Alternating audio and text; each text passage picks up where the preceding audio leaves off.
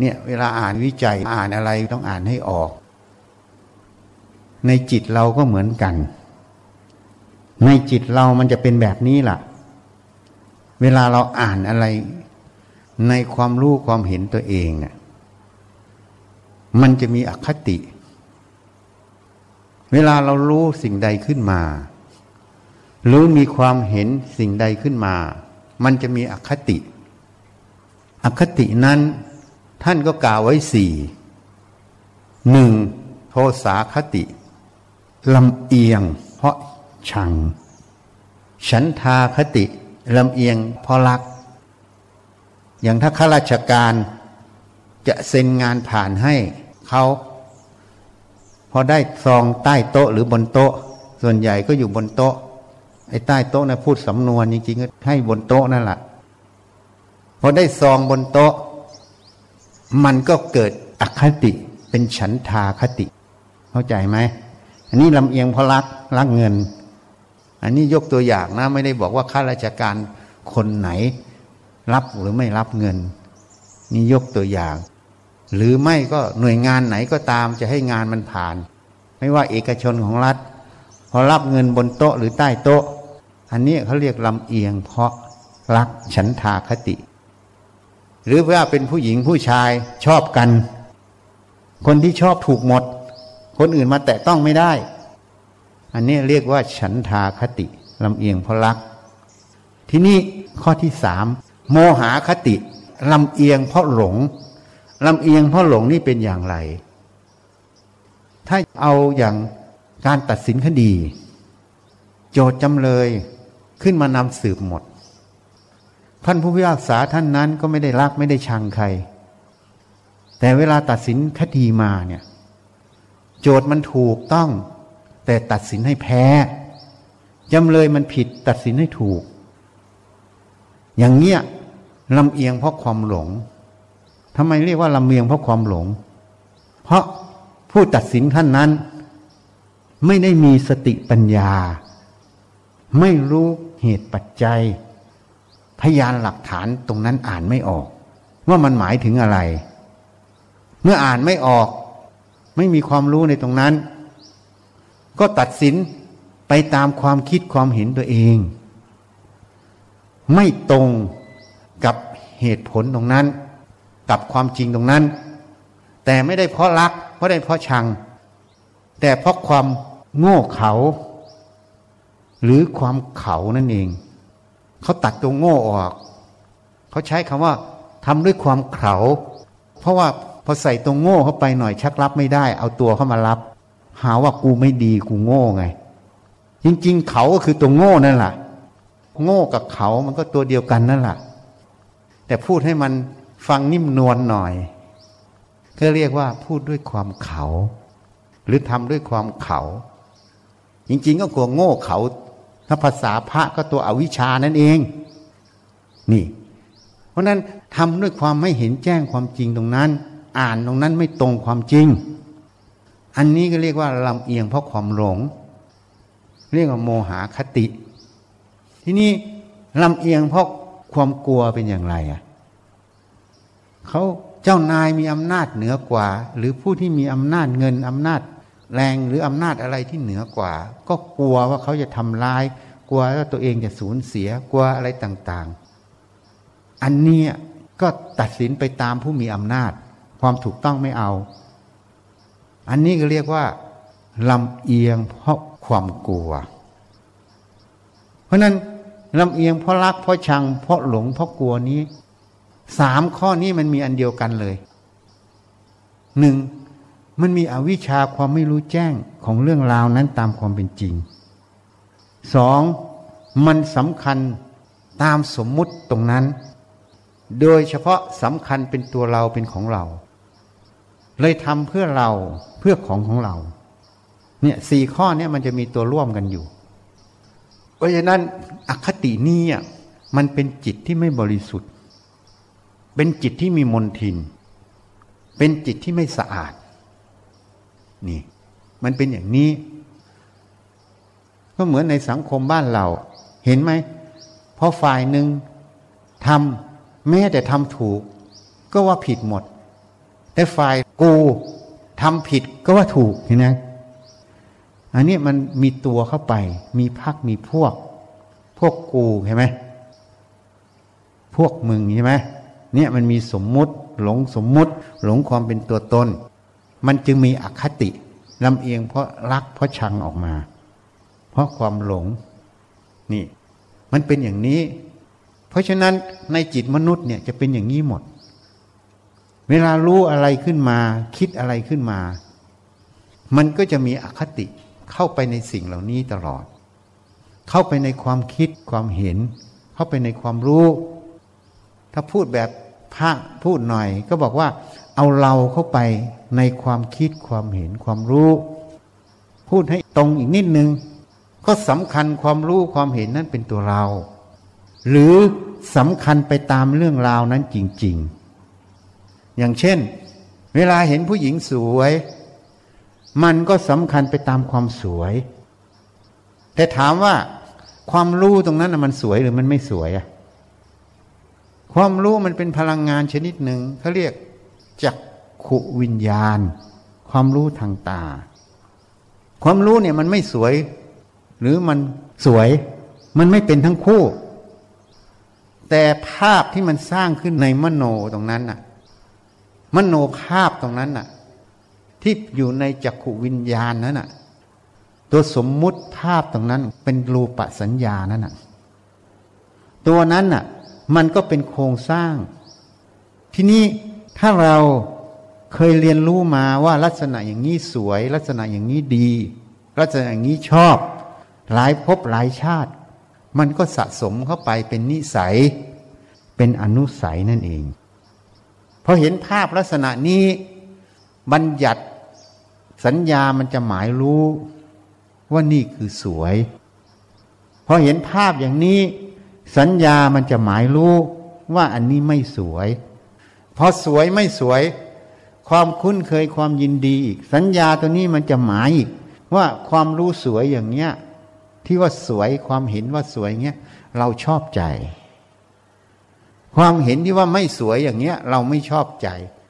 มันก็ผูกมาหลายภพหลายชาติอีก เรียนรู้มาอย่างเนี้ย เพราะนั้นเวลาเห็นภาพอะไรขึ้นมา มันต้องวิ่งไปทางยินดี ในความสวยในสิ่งที่ต้องการที่เขาเรียกว่า อิทธาลม อารมณ์ที่น่ารักน่าพอใจ หรือมันก็วิ่งไปทางอนิถาลม อารมณ์ที่ไม่น่ารักไม่น่าชอบใจ อย่างเช่น ภาพในจิตนั้นน่ะ ภาพที่สวยก็เป็นอิทธาลม ภาพที่ไม่สวยอย่างภาพอสุภะเน่าเหม็นศพเน่าเหม็นนอนยั่วเยี่ยเห็นไหม เลือดเอิบอาบ อันนี้ก็เรียกว่าเป็นอนิถาลมอารมณ์ที่ไม่น่ายินดีใช่ไหมถ้าภาพผู้หญิงยิ่งเติมแต่งเดี๋ยวนี้มันมีอะไร Photoshop ไงพอถ่ายรูปเสร็จก็แต่งภาพผู้หญิงเลยดูสวยดูดีมาก แต่พอดูตัวจริงแล้ว ดูไม่ได้ ใช่ไหมแต่พอดูภาพแล้วสวยเพราะมันถูก Photoshop แต่งหน้าแต่งสีแต่งอะไรเข้าไป ถูกไหมนี่ มันก็เลยเกิดคำว่า อิฏฐารมณ์ อารมณ์ที่น่าชอบใจที่ว่าสวย ก็ยินดี เป็นกามลาคะ หรือเป็นกามตัณหา ถ้าเป็นสิ่งของ ก็เป็นภาวะตัณหา ใช่ไหมทีนี้ถ้าสิ่งที่ไม่น่าชอบใจก็รังเกียจไม่อยากได้ ไม่อยากพบ ไม่อยากเจอ อยากผักใส เรียกว่าอารมณ์นั้นเป็นอนิถารมอันนี้ก็จะยินลายเป็นวิภาวะตัณหา เป็นปฏิฆะคือตัวโทสะนั่นเอง นี่ เพราะฉะนั้น โลภะโทสะตัวเนี้ยมันเกิดจากอะไร ก็เกิดจากการเรียนรู้กับสัญญาหมายรู้ตัวเนี้ยเหตุนั้นพระเจ้าจึงถามพิสุสามสิบรูป อะไรเป็นมูลเหตุแห่งธรรมทั้งปวง หมายรู้กับสำคัญหมายนั่นเอง เรื่องราวในโลกเนี่ยที่มันเกิดขึ้นทั้งหมดเนี่ยมันอยู่ที่ตัวสัญญาหมายรู้ หมายรู้เป็นสมมุติสวยไม่สวยเป็นนั่นเป็นนี่ออกมาเห็นยัง เป็นกฎเกณฑ์ต่าง ๆ ที่เรียนรู้มา ตามกฎเกณฑ์ที่เรียนรู้มานั่นเอง ถูกไหมนี่ แล้วก็สำคัญหมาย ถ้าหมายรู้มันก็เป็นเรื่องราว ถ้าไม่มีสำคัญหมาย ก็ไปตามกฎเกณฑ์ที่ไม่มีกิเลสแต่ถ้าสำคัญหมายเข้าไปอีก มันก็คิดนึกก็กระทำไปตามความสำคัญหมายตรงนั้น ที่เป็นของเราเป็นตัวเรา จึงทำเพื่ออะไร ก็เพื่อเราเพื่อของเรา เพราะฉะนั้นอคติสีนี้ทำเพื่ออะไรอคติสีความลำเอียงตัวเนี้ย เกิดเพราะทำเพื่อของเราเพื่อตัวเรา ของเราตัวเรามันมีจริงไหมอะ มันไม่มีอยู่จริง มันเป็นขบวนการที่เราเรียนรู้มาตั้งแต่อดีตจนถึงปัจจุบันไม่รู้กี่ภพกี่ชาติ จึงสำคัญไปตามสัญญาที่มันหมายรู้สำคัญไปตามสมมุติที่อยู่ในความรู้ตรงนั้น ว่าเป็นจริงเป็นจัง เมื่อมันเป็นอย่างนี้ มันจึงก่อเกิดเป็นขบวนการตามความพอใจที่เรียกอิทธาลม อารมณ์ที่น่าพอใจ ตามอารมณ์ที่เป็นอนิถาลม ก็เกิดโลภะราคะและโทสะนั่นเองเนี่ยเพื่อเกิดราคะโลภะหรือตัวโทสะมันก็จะมีขบวนการต่อเข้าไปอีก อย่างความรัก อย่างผู้หญิงผู้ชายพอเกิดราคะรักกัน แต่งงานเป็นผัวเมียกันพอมีผู้หญิงใหม่มา หรือผู้ชายใหม่มา ฝ่ายตรงข้ามก็เกิดอารมณ์อะไร หึงหวงไง หึงหวงมันเกิดเพราะอะไร ก็เพราะราคะมันเกิดเห็นยังราคะมันเกิดเพราะอะไร ก็เพราะหลงสมมุติตรงนั้นไง ไม่เห็นแจ้งความจริงของสมมุติปรมัตตรงนั้น นี่มันเป็นขบวนการหึงหวงแล้วเป็นยังไง ก็อยู่ในข่าวไง ยิงกันตายไง จ้างมือปืนไปเก็บฝ่ายตรงกันข้ามศัตรูหัวใจไง ใช่ไหมศัตรูหัวใจของฉันน่ะ ต้องเก็บมันไง ก็จ้างมือปืนไปเก็บเห็นไหมขบวนการมันเกิดมาต่อเนื่อง เยอะแยะไปหมดเลย แต่เริ่มแรกจริง ๆ มันเกิดจากอะไรทำเพื่ออะไรเพื่อของกูตัวกู เพื่อความหลงสำคัญผิด เนี่ย ความสำคัญผิดนั่นเอง หรือความสำคัญไปตามสมมุติตรงนั้น ถูกไหมถ้ารู้ความจริงเห็นความจริงตรงนี้แต่แรก มันไม่มีอะไรตั้งแต่ต้นเลยอะ่ะ ถ้าเห็นตรงนี้ขบวนการพวกนี้มีไหมทั้งรักทั้งชัง ทั้งหึงหวงใช่ไหมทั้งอิจฉาริษยาใช่ไหมเลยมีหนังน้ำเน่าในละครเยอะแยะเลยเห็นยัง นี่ มันเป็นอย่างนี้หมด มันก็เจริญออกไป ที่ทำทั้งหมดเพื่ออะไร เพื่อความสำคัญผิดว่าเป็นของเราเป็นเราหมดเลย ไปสังเกตดูในใจเราอะ่ะพราะมันสำคัญผิดเป็นของเราเป็นตัวเรา มันจึงมีอคติลำเอียงเพราะรัก เพราะชัง เพราะหลง เพราะกลัวไง มันจึงมีอคติสี่เกิดขึ้นในจิต เมื่อมีอคติสี่เกิดขึ้นในจิต มันก็น้อมเชื่อไปตามอคติตรงนั้น ถูกไหม เมื่อมันน้อมเชื่อไปตามอคติเหล่านั้น จิตนั้นจะเป็นกลางได้ไหม จิตนั้นจะเป็นอุเบกขาได้ไหม ไม่ได้ จิตที่ไม่เป็นกลางไม่เป็นอุเบกขา จิตนั้นจึงไม่เข้าสู่สังขารุเบกขาญาณเมื่อจิตไม่เข้าสู่สังขารุเบกขายานจิตนั้นจะพิจารณาเรื่องราวหรือความรู้ความเห็นเฉพาะหน้าตรงนั้น ตรงตามความเป็นจริงได้ไหมก็อย่างยกตัวอย่างเมื่อกี้เรื่องการตัดสินคดีลำเอียงเพราะความหลง อ่านหลักฐานพยานโจทย์จำเลย ไม่ถูกต้อง เพราะสติปัญญาไม่มี ตัดสินก็เลยผิดไม่ตรงความจริงตรงเหตุการณ์ที่มันเกิด จำเลยผิดก็ตัดสินให้ถูก จำเลยถูกก็ตัดสินให้ผิด อันนี้เรียกว่าลำเอียง เพราะ หลงนั่นเอง ตัดสินข้างนอกก็อย่างหนึ่งแต่ตัดสินความรู้ความเห็นในใจตัวเองเนี่ย มันก็ตัดสินผิดอย่างนี้เหมือนกันเหมือนข้างนอก เพราะมันมีความลำเอียง เพราะมันเป็นความเป็นตัวตน มันมีความสำคัญหมายตามสมมุติที่เรียนรู้มาที่สำคัญมา ว่าความรู้ความเห็น ว่ารูปนี้เป็นของเราเป็นเราไง มัน หลงไปตามสำคัญหมายเหล่านี้หมดไง ถ้ามันไม่สำคัญหมายสิ่งเหล่านี้ มันรู้สิ่งเหล่านี้ ตามความเป็นจริงเป็นธาตุเกิดตามเหตุปัจจัย มันก็ไม่สำคัญหมาย สมมุติมันก็รู้ มันก็รู้ว่าสมมุติใช้งานเฉยๆมันไม่มีอยู่จริงในใจ ความรู้มันก็รู้อีกเกิดจากเหตุปัจจัย รูปกระทบตาเสียงกระทบหู กินกระทบจมูกรสกระทบลิ้นเย็นร้อนอ่อนแข็งกระทบกาย แม้แต่คิดนึกทำอารมณ์กระทบใจ มันก็รู้ขึ้น นี่ มันก็รู้ของมันนะแล้วในความรู้ก็มีสมมุติพวกนี้ สมมุติก็ไม่มีอยู่จริง เป็นแค่ เครื่องหมายที่สื่อให้รู้ภายนอก เพื่อเราจะได้ดำรงชีวิต ของเผ่าพันธุ์นั้นได้ จนกว่าจะแก่ตายไงนี่ ถ้าเห็นความจริงเหล่านี้หมดมันก็ไม่มีอะไร ที่นี่มันไม่เห็นมันก็หลงไปตามที่มันสำคัญหมาย เรียกว่าหลงสมมุตินั่นเอง ก็เลยเกิดเรื่องราวมากมาย ก็เลยตัดสินความรู้ความเห็นในใจตัวเองผิด เมื่อตัดสินผิด มีผลไหม อย่างเช่นผู้พิพากษา ตัดสินจำเลยที่ถูกต้องให้ผิด ถามว่ามีผลไหม ยิ่งเป็นคดีอาญาทำยังไง ก็เลยเอาคนถูกเข้าคุกไง ถ้าจำเลยนั้นผิด ตัดสินให้ถูกมีผลไหม ก็มีผลไง ก็เอาคนผิดออกจากคุกไง นี่มันมีผลต่อเนื่องมันไม่ใช่ไม่มี ในจิตเราก็เหมือนกัน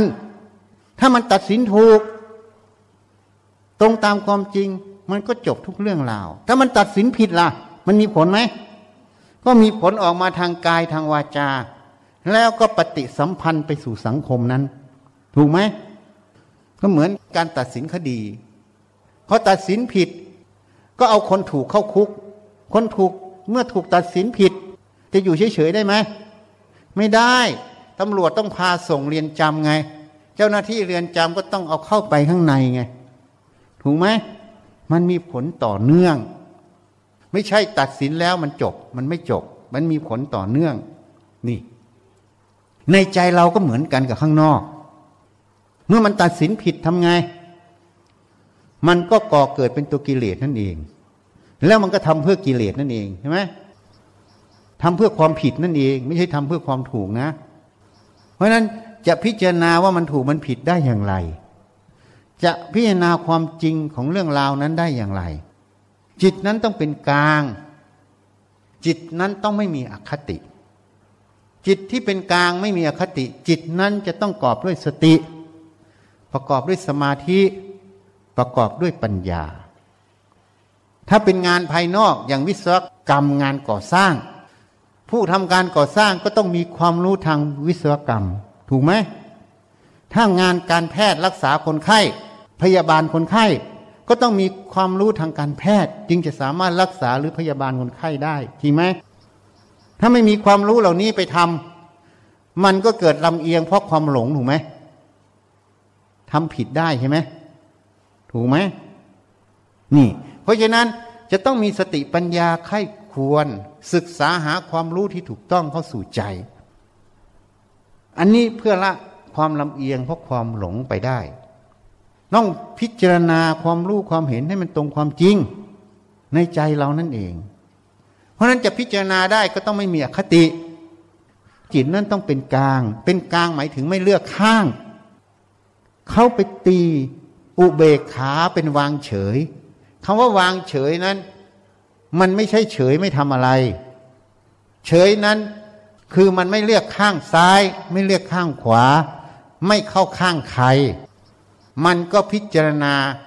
อย่างผู้พิพากษานั้นก็พิจารณาตามเหตุตามผล ตามพยานหลักฐานทั้งหมด นี่ อ่านออกหมด นั่นเราเรียกว่ามันเป็นอุเบกขา มันวางเฉยมันเป็นกลางนั่นเอง อันนี้เรียกว่าสังขารุเบกขายาน ถ้าสังขารุเบกขายานเกิด มันจึงเกิดคำว่าสัจจาโลมิกยาน คำว่าสัจจาโลมิกยาน คือสัจจะบวกอนุโลม บวกยานยานคือความรู้ใช่ไหมอนุโลมกับรู้อยู่แล้ว สัจจะแปลว่าความจริง สัจจาโลมิกยานหมายความว่า ขณะในจิตเราในความรู้ความเห็นนั้น สติสมาธิปัญญาได้ยกความรู้ความเห็นขึ้นพิจารณา หาความจริงตามความเป็นจริง ตรงตามความเป็นจริงของมัน ในความรู้ตรงนั้น มันมีสมมติปรมัตรู้เท่าทันสมมติ รู้เท่าทันปรมัตจึงวางทั้งสมมติทั้งปรมัตไม่หลงทั้งสมมติทั้งปรมัตนั่นจึงเป็นสัจจาโลมิกยานจะพูดอีกในหนึ่งความรู้ความเห็นนั้นเป็นอนิจจัง มันไม่เที่ยง มันทนอยู่ไม่ได้เรียกว่าทุกขัง มันไม่ใช่ของเราไม่ใช่เรา ไม่มีตัวตนในนั้น มันเป็นเรื่องสมมุติหมด อันนี้ก็เป็นสัจจะคือความจริงของกันห้าของความรู้ความเห็นตรงนั้น นี่ ถ้าเห็นแจ้งความจริงตรงนี้ การจะพิจารณาเห็นอย่างนี้ได้ จิตนั้นต้องเป็นกลาง จิตนั้นต้องไม่มีอคติ เขาจึงกล่าวไว้ เมื่อสัจจาโลมิกยานเกิด ก็จะเข้าสู่ขบวนการที่เรียกว่าโคตรภูยานเหนียวพระอนิพพานเป็นอารมณ์ ต่อจากโคตรภูยานก็จะเข้าสู่มรรคยานยานที่ตัดสินว่าจะเอาหรือไม่เอา หลงหรือไม่หลงความรู้ตรงนี้ ได้เด็ดขาดนี่ เมื่อมรรคยานเกิดมันจะเข้าไปสู่ผลญาณนั่นเอง เหตุนั้นมรรคผลนิพพานมันอยู่ในจิต ต้องพิจารณาความรู้ความเห็นบ่อยๆ จะพิจารณาได้ต้องมีสติสมาธิ ทำอย่างไรให้สติสมาธิมันต่อเนื่องทำอย่างไรจะไม่มีอคติทำอย่างไรจิตมันจะเป็นกลางทำอย่างไรจะให้มันมีปัญญา ที่พูดมาทั้งหมดเนี่ย ถ้าทำได้เรียกว่าจิตมันเป็นกุศลทำอย่างไรให้จิตมันเป็นกุศลต่อเนื่องได้ เหตุนั้นพุทธเจ้าสมเด็จองค์ปฐมรับสั่งว่า จะบรรลุมรรคผลนิพพานได้อย่างไร จิตนั้นต้องเป็นกุศลต่อเนื่อง และใส่ใจพิจารณาตนเองเรื่อยๆคำว่าใส่ใจพิจารณาตัวเองก็พิจารณาหัวจดเท้ารูปนามขันห้านี้เอง นี่ หาความจริงของมันอยู่เรื่อยๆจิตต้องเป็นกุศลต่อเนื่องทำอย่างไรจิตมันจะเป็นกุศลต่อเนื่อง มันก็จะขึ้นกับว่า เราจะเอาอะไร ถ้าเราจะเอาความจริง ถ้าเราต้องการพ้นจากกองทุกข์ ถ้าเราต้องการไปสู่พระนิพพาน เราก็ต้องตั้งมั่นในจุดประสงค์ของเราให้ชัดแจ้ง ชัดเจน มั่นคงนั่นเอง นี่ ถ้าไม่ชัดแจ้ง ไม่ชัดเจนไม่มั่นคง เวลามีอุปสรรคอะไรเกิดขึ้น มันก็ล้มซ้ายล้มขวา ไหลไปตามสิ่งเหล่านั้นหมด จุดประสงค์มันก็เลยตั้งมั่นไม่ได้ ถูกไหมต้องมีสัจจะนั่นเอง การที่มันตั้งมั่นอยู่ได้ ไม่ท้อถอยนั่นแหละมันมีสัจจะนั่นเอง นี่มันต้องฝึกต้องหัด ทีนี้จะรู้ได้ยังไง จิตมันเป็นลำเอียง จิตมันไม่เป็นกลาง จิตมันหลงแล้ว จะรู้ได้ยังไงอะ ไอเราสติปัญญามันไม่มีอะ มันจะรู้ตนเองไหม มันก็ไม่รู้ มันก็ต้องอาศัยกัลยาณมิตร หรือนักปราชญ์นั่นเอง หรือพระอริยะคือพระอรหันต์นั่นเอง ต้องอาศัยท่านเหล่านั้นแนะนำให้ ชี้แนะให้เรื่อยๆ แล้วไปขบคิดพิจารณา เหมือนเราแก้โจทย์เลข สมัยก่อนเราเคยเรียนชั้น ปฐมมัธยม ครูที่สอนอยู่หน้ากระดาน ก็ยกตัวอย่างเลขคณิตหรือสมการ ขึ้นมาทำให้ดูบนกระดาน แล้วก็ส่งปัญหาเป็นการบ้าน ให้เราไปทำสิบยี่สิบข้อใช่ไหมพอเราทำบ่อยๆ มันก็ชำนาญนั่นเอง วิธีการแก้โจทย์ท่านทำให้ดูในกระดานแล้วใช่ไหม วิธีบวกลบคูณหารทำสมการทำให้ดูหมดแล้ว ทีนี้เราจะเข้าใจท่องแท้ หรือชำนาญ ก็อยู่ที่คำถามที่ส่งให้เราไปทำการบ้านถูกไหมโจทย์แต่ละข้อถูกไหมเมื่อเราทำบ่อยๆ มันก็เกิดความเข้าใจเกิดความชำนาญนั่นเอง นี่ เพราะฉะนั้นการครบกัลยาณมิตร หรือสัตบุรุษหรือพระอรหันต์นั้น มันจึงมีคุณตรงนี้ ท่านสอนวิธีแก้โจทย์ให้เราแล้ว แล้วยังชี้บอกให้เราเห็นถึงปัญหาหรือโจทย์แต่ละข้อไง ต้องแก้อย่างไร นี่ ถ้าเราเดินตามอย่างนี้เรื่อยๆ มันก็เป็นเหตุ ให้เราเข้าใจวิธีการแก้ปัญหาตรงนี้ได้ จริงไหม ถ้าพูดภาษาพระก็สอนให้รู้จักทุก รู้จักสมุทัย รู้จักมรรค นั่นเอง นี่ ถ้ารู้จักตรงนี้แล้ว มันก็แก้ได้ ทีนี้เราต้องมีสัจจะมีจุดประสงค์ที่ชัดเจน ตั้งมั่นอย่างที่พูดให้ฟัง เสร็จแล้วเราก็ต้องสังเกต เวลามันเกิดอะไรขึ้นในกายในใจเรา อย่างเช่นปัญหาภายนอก มันเกิดขึ้นแล้วมัวหมด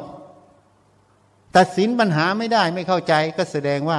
ปัญญายังไม่เกิด ต้องพิจารณามาก ๆ พิจารณาไม่ได้ก็ต้องถามผู้รู้ใช่ไหมนี่ อันนี้ข้างนอก ข้างในจะรู้ได้ยังไง ว่าที่มันคิดมันเป็นตัวตนแล้ว ก็มันทุกข์กลางอกไง หรือมันตัดสินใจไม่ได้ฟุ้งซ่านไปอย่างเงี้ยนะต้องรู้มันน่ะ นี่เขาเรียกรู้สึกตัว รู้ตัวอัตตามันเกิดนั่นเอง นี่ ใช่ไหม เพราะนั้นสติปัญญาเรายังไม่ละเอียด เราจะไม่รู้ตัวสมุทัยแต่เราจะรู้ตัวทุกข์คือตัวผลมันถูกไหมเราก็จับตัวผลนั่นแหละออกไปหาเหตุ เหมือนไฟมันไหม้บ้าน มันไหม้เพราะอะไร กองพิสูจน์หลักฐานก็จะมาหาใช่ไหมดูสายไฟดูอะไรดูทุกอย่างใช่ไหมเก็บเก็บเก็บไปแล้วก็ไปวิเคราะห์หา จึงมารู้ว่าอะไรเป็นเหตุให้ไฟไหม้บ้านใช่ไหมถูกไหมเขาหาจากอะไร หาจากไฟมันไหม้บ้านแล้วค่อยมาย้อนกลับ อันนี้เหมือนกัน เมื่อมันทุกข์ขึ้นมาในอกเราเนี่ย เราก็จับมันขึ้นมาพิจารณา มันทุกข์เพราะอะไร เหตุมันทำอะไร อะไรเป็นเหตุให้มันทุกข์นี่เขาเรียกว่าเอาผลย้อนไปหาเหตุ ถ้าทำบ่อยๆ มันก็ชำนาญ เมื่อชำนาญแล้วต่อไปมีเหตุเกิดขึ้นปั๊บ มันรู้ทันทีผลเนี่ยเป็นทุกข์ไม่ทำมันเร็วแล้วนะ พวกฝึกใหม่ต้องเอาทุกข์ย้อนไปหาเหตุ พวกที่ชำนิชำนาญสติปัญญามากแล้ว ไม่ต้องเอาทุกข์ไปหาเหตุ ทุกข์มันยังไม่เกิดเลยพอเหตุมันเกิดปั๊บรู้เลยมันจะทำให้เกิดทุกข์ไม่ทำตามมัน เข้าใจยังมันมีสองลักษณะ แม้แต่ความง่วงเหงาเขานอนเหมือนหมอนภัสเนี่ยมาที่ไรก็ยังง่วงนอน รู้ไหมมันเกิดอะไรขึ้นไอ้ที่เป็นอยู่เนี่ยเขาเรียกนิวรณ์ ความง่วงเหงานอนแต่นิวรณ์นี่ยังไม่สำคัญ ไอ้ที่สำคัญคืออะไร ตอบได้ไหมไอ้จิตตั้งมั่นที่จะฟังนั้น เป็นอุบายที่จะแก้นิวรณ์อย่างหนึ่งแล้วทำไมมันนอนหลับ ถ้าเรามีสติสมาธิมีปัญญามีชาวไหวพริบ เราจะสังเกตเวลามันง่วงนอน มันจะมีอาการอะไร นะเบอร์เบอร์ยังไม่ใช่นะเบอร์เบอร์มันเป็นผลมันอยู่ มันจะมีอาการอะไร มันอยากจะนอน ใช่ไหมแล้วมันจะมีกระบวนการที่มันน้อมจิตเข้าไปในนิวรณ์ตรงนั้น สังเกตให้ดี มันจะน้อมเข้าไปสู่นิวรณ์การนี้มันน้อมเข้าไปสู่นิวรณ์เท่ากับมันอะไร สำคัญนิวรณ์เป็นตัวเราเป็นของเราแล้วนะ ตัวนี้ต่างหากเหตุนั้นวิธีแก้นิวรณ์พระพุทธเจ้าสอนพระโมคคัลลานะในข้อแรกเลย เธอมีสัญญาอย่างไรให้หมายรู้สัญญานั้นให้มาก คืออะไรอะ คือเวลานิมรณ์มันเกิดไง มันมีลักษณะอย่างนี้หมายรู้นิวรณ์ตัวเนี้ยหมายรู้มันสติสมาธิตั้งมั่นดูมัน ไม่น้อมเข้าไปในตัวนิวรณ์เพราะมันจะน้อมเข้าไปยินดีในตัวนิวรณ์เห็นไหมมันเคยไง คนที่เคยง่วงนอนบ่อยๆ คนที่เคยนอนบ่อยๆ พอนิวรณ์เกิดมันก็จะคอพับคอพับทุกครั้ง นั่งสมาธิก็คอพับทำวัตรก็คอพับเหมือนชีที่วัดเนี่ยขนาดทำวัตรสวดมนต์เนี่ย ยังอึ๊บอึ๊บอึ๊บอึ๊บอยู่อย่างเงี้ยเนอะ เพราะอะไร บอกไม่เอาธรรมะไปซะ อาจารย์สอนหน่อย แนะนำหน่อย หนูจะแก้ไขโกหกทุกวัน พูดไปแล้วก็เหมือนเดิม เพราะอะไรนึงบอกเหมือนเดิม เพราะทำวัดกับงับงับงับหลับเนะไม่เอาจริง คนจะแก้ไขมันต้องสังเกต มันต้องตั้งสัจจะเราจะไม่หลับ เวลามันยังง่วงขึ้นมาทำไง สติปัญญายังไม่มากก็ลุกเดิน ล้างหน้าล้างตาไม่มันหลับทีนี้อะไรมันง่วงมาก็ฮึบฮึบฮึบไปเลยเนี่ยขนาดสวดมนต์แล้วยังหลับได้นี่ชีที่นี่อัศจรรย์ที่สุดเลยอะ่ะ เพราะอะไร เพราะขนาดทำวัดยังหลับได้ไง การหลับเพราะอะไร เพราะสติมันไม่ต่อเนื่องมันไม่มีงานทำ พอมันทิ้งสติไม่ให้สติมันทำงาน มันก็หลับเพราะการสวดมนต์เนี่ยมันทำงานอยู่นะ แต่มันไม่เอาสติให้มันต่อเนื่อง มันไม่เอาสติให้มันต่อเนื่องในการฟัง ในการสวด นี่ มันไม่เอาไง มันเอาอะไร มันเอาความง่วงคือนิวรณ์ไง เพราะนั้นมันก็เลยสังเกตไม่เห็นเวลานิวรณ์มันเกิด มันก็จะโน้มเข้าไปสู่นิวรณ์ยึดนิวรณ์เป็นของเราเป็นเราแล้วนะ ราะนั้นพระเจ้าจึงสอนพระโมคคัลลานะ นี่ ให้ตึกถึงสัญญานั้นให้มาก เวลาความง่วงก็เลยเป็นอะไร เป็นคำว่าพุทโธนั่นเอง ความง่วงเป็นอะไร เป็นตัวยุบหนอพองหนอนั่นเอง ความง่วงเป็นอะไร เป็นตัวเท้าเคลื่อนไหวนั่นเอง ไม่ต่างอะไรกัน ยกความง่วงนั้นนะขึ้นจับ สติมันจับขึ้นมา ยกขึ้นมาเขาเรียกวิตก แล้ววิจารมันก็ประคองระมัดระวังตัวที่มันจะพุ่งเข้าไปในความง่วง มันจึงยกตัวความง่วงคือสัญญาอย่างหนึ่งนะ ขึ้นมาจับไว้เหมือนดวงกระสินน่ะพอมันจับเอาไว้เท่านั้นละ่ะ มันไม่น้อมเข้าไป เท่านั้น สติสมาธิมันก็เวียงออกเลยอะ่ะ มันก็ตาสว่างทันที มันไม่หลับ ที่นี้คนหลับเพราะอะไร เพราะสติไม่มีสมาธิไม่มีชาวปัญญาไม่มีสังเกตไม่เห็น ว่าขณะที่มันจะหลับมันเกิดอะไรขึ้น เพราะไม่เห็นมันจะแก้กิเลสแก้นิวรณ์ได้ไหมเนอะเพราะฉะนั้นเขาสอนกันมา นิวรณ์เป็นกิเลสอย่างกลาง นิวรณ์เกิดสมาธิไม่เกิด สมาธิเกิดนิวรณ์ไม่เกิด เขาสอนกันมาฉันก็จำมาเหมือนกัน เดี๋ยวนี้ฉันเริ่มลบทิ้งหมดที่เขาสอน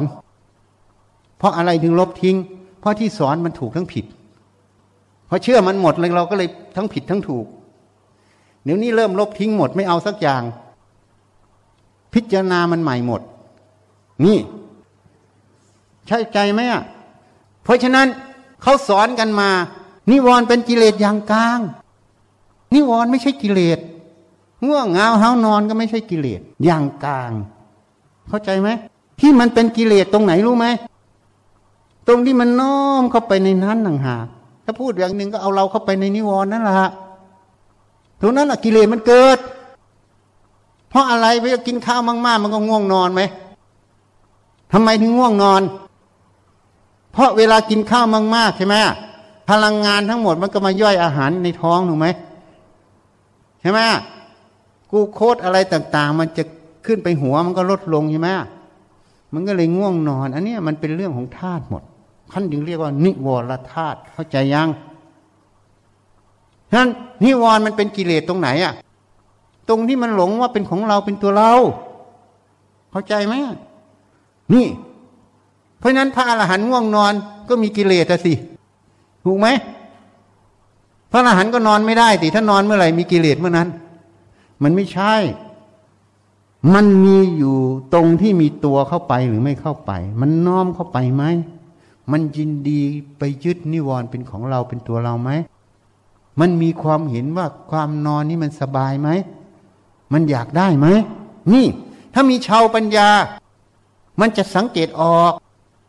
พอสังเกตออกมันก็ไม่น้อมเข้าพอไม่น้อมเข้ากระแสที่มันจะดึงดูดกันมันก็หลุดออก ตามันก็สว่าง ความง่วงนอนก็หายไป นี่คือข้อแรกที่พุทธเจ้าสอน พระโมคคัลลานะ ซึ่งส่วนใหญ่จะทำไม่ได้ เพราะชาวปัญญาไม่มีตรงนี้อย่างหมอนพันธ์มาไม่รู้กี่รอบแล้ว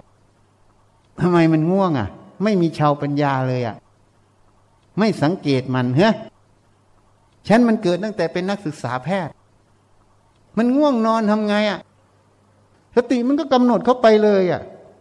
ความง่วงนอนนั้นอะแล้วมันก็ไม่น้อมเข้าไปในความง่วงนอน ตั้งมั่นนะนะกำหนดแค่เนี้ยเพราะมันก็เหมือนมันนิ่งเข้าไปข้างในปั๊บออกมาปั๊บตาสว่างเลยอะ ความง่วงนอนไม่มีเลยปิดทิ้งเลยไม่เห็นต้องฝึกอะไรเลย ตั้งแต่เป็นนักศึกษาแพทย์เพิ่งไปเรียนกรรมฐานมาในปีแรกหนึ่งนะพวกนี้มาอยู่เป็นปีๆแล้วหลายปีแล้ว ชีพวกนี้บวชทั้งยี่สิบกว่าพรรษาแล้ว ยังไม่มีฮิริโอตปะไล่ไปแล้วนะ ไม่ให้อยู่ นี่ อยู่มาตั้งยี่สิบกว่าปี ยังไม่รู้เลยบวชมาทำอะไรฉันฝึกทีแรกอะไรไม่ถึงเดือนเลยนะ ฉันรู้เรื่องพวกนี้หมด แล้วไม่มีคนสอนฉันด้วยนะ ไม่มีใครสอนน่ะ ฉันสังเกตออกหมดเลยอะ แม้แต่ตัวปิติ ตัวโยกคอน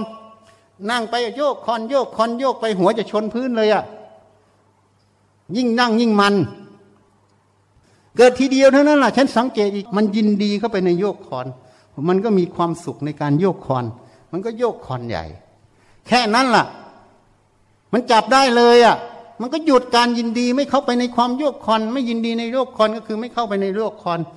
มันละคติยัง ฉันทาคติเห็นยัง แค่นั้นอะ โยกคอนหายวับเลย ไม่เกิดอีก เพราะเท่าทันมันแล้ว ราะนั้นน้องชมรมพุทธเอ่ยพระเอ่ยที่บวชดด้วยกันน่ะ มันโยกคอนจนหัวจะชนพื้นน่ะ เป็นปีๆยังไม่หายเลย เพราะมันไปหลงในปีติตรงนั้น ปีติตรงนั้นจึงเป็นอะไร เป็นวิปัสณูปกิเลสใช่ไหมวิปัสณูปกิเลสมีสิบข้อ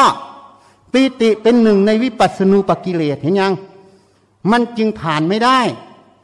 เมื่อผ่านปิติตัวนี้ไม่ได้ ก็เรียกว่า ยังผ่านมัคคามัคคะญาณทัศนวิสุทธิไม่ได้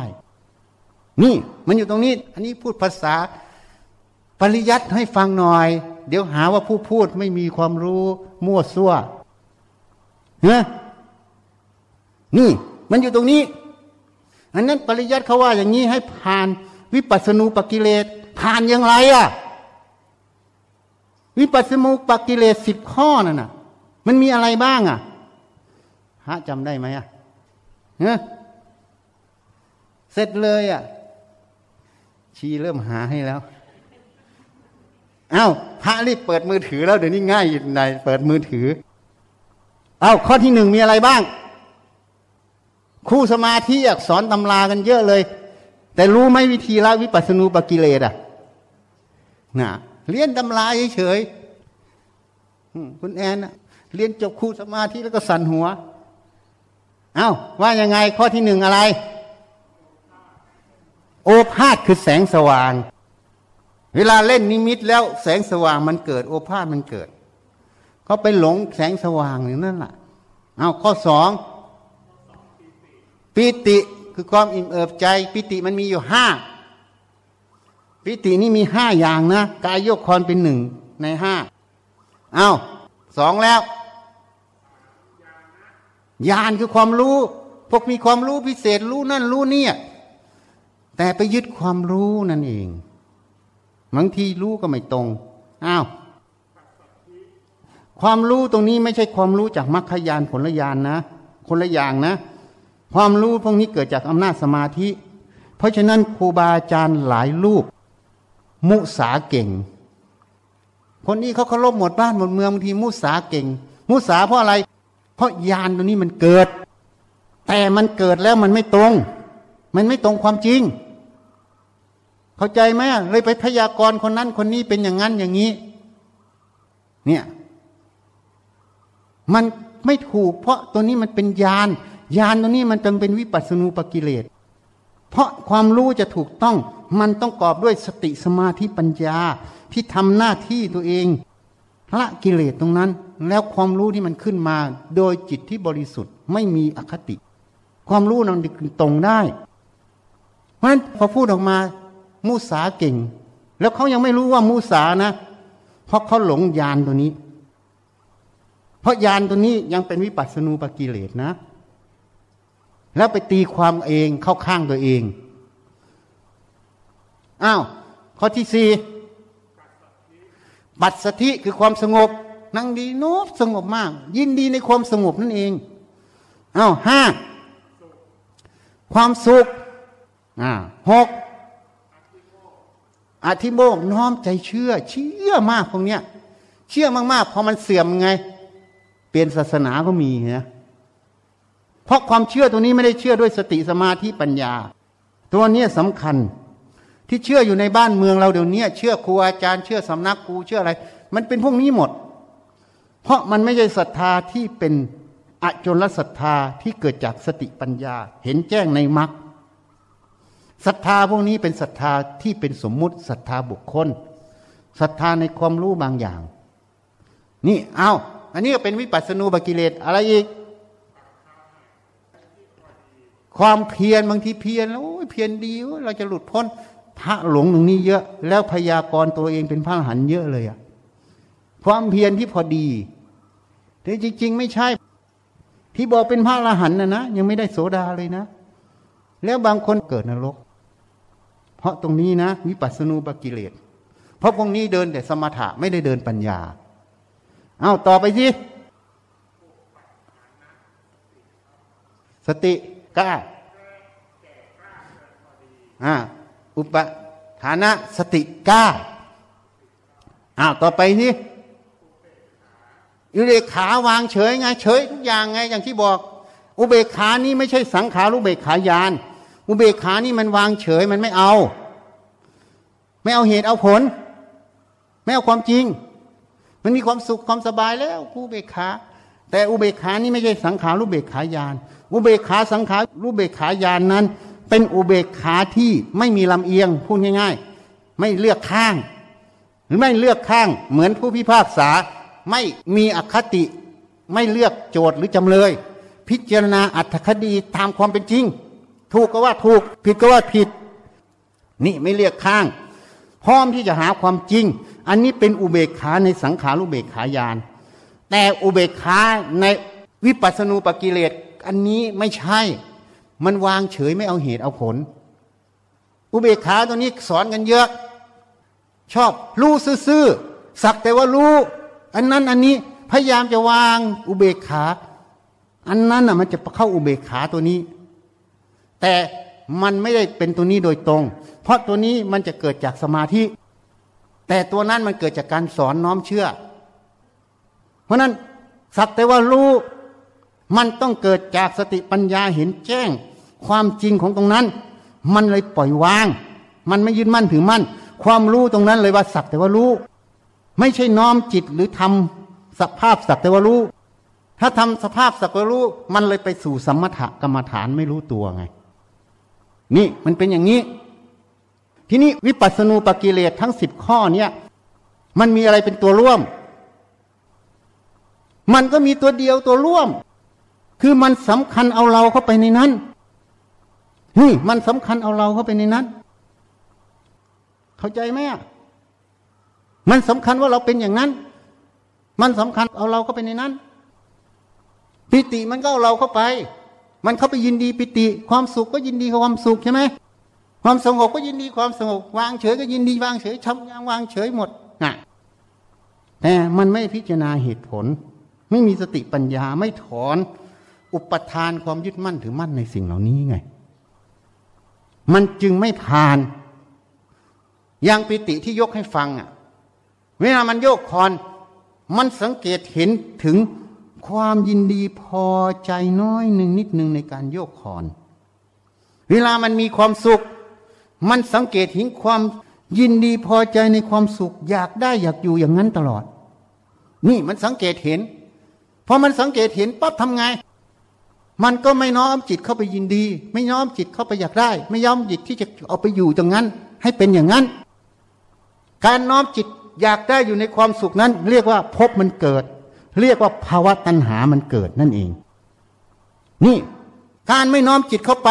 สติสมาธิตรงนั้นจะตั้งมั่นทันทีปิติความสุขเหล่านั้นจึงเป็นสิ่งที่ถูกสติระลึก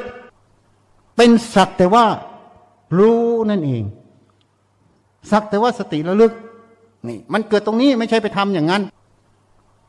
เมื่อมันเกิดอย่างนี้ปั๊บ สติสมาธิมันตั้งมั่น มันกำลังเริ่มแยกออกจากขันห้าอย่างเพราะปีติความสุขนั้นก็คือตัวขันห้านั่นเอง นี่ แม้แต่ความเพียรเพราะอะไร ทุกอย่างมันมีเราก็ไปไม่เป็นตัวขันห้าหมด เมื่อมันตั้งมั่น สติตั้งมั่นสมาธิตั้งมั่นในจุดนี้ มันไม่น้อมเข้าไปมันไม่ไปยิน ที่ว่าน้อมเข้าไปก็คือความเข้าไปยินดีพอใจนิดหนึ่งน้อยหนึ่งตรงนี้นั่นเอง นี่มันเห็นตรงนี้ เมื่อเห็นมันก็เหมือนตัดกระแส จริง ๆ ไม่ได้ตัดอะไร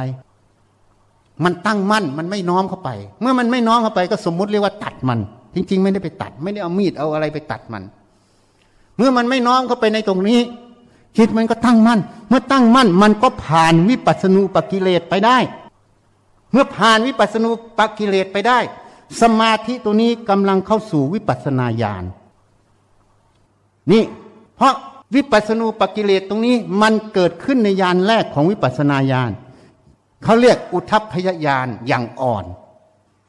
เห็นความเกิดดับเนี่ยความเกิดดับอย่างอ่อนเนี่ยนี่พอมันแก่กล้ามันตั้งมั่นตรงนี้ได้ มันไม่เอาเราเข้าไป การไม่เอาเราเข้าไปนั่นแหละมันเป็นตัวอนัตตา มันจึงเห็นความรู้เหล่านี้ มันเกิดมันดับ ไม่ว่าสุขไม่ว่าปิติ ไม่ว่าอะไรไม่เกิดดับหมด ไม่ควรไปยินดียินร้ายกับมัน มันตั้งมั่น เมื่อมันตั้งมั่น มันก็ผ่านวิปัสสนูปกิเลสตัวนี้เข้าไป จึงเข้าสู่อุทัพพยญาณอย่างแก่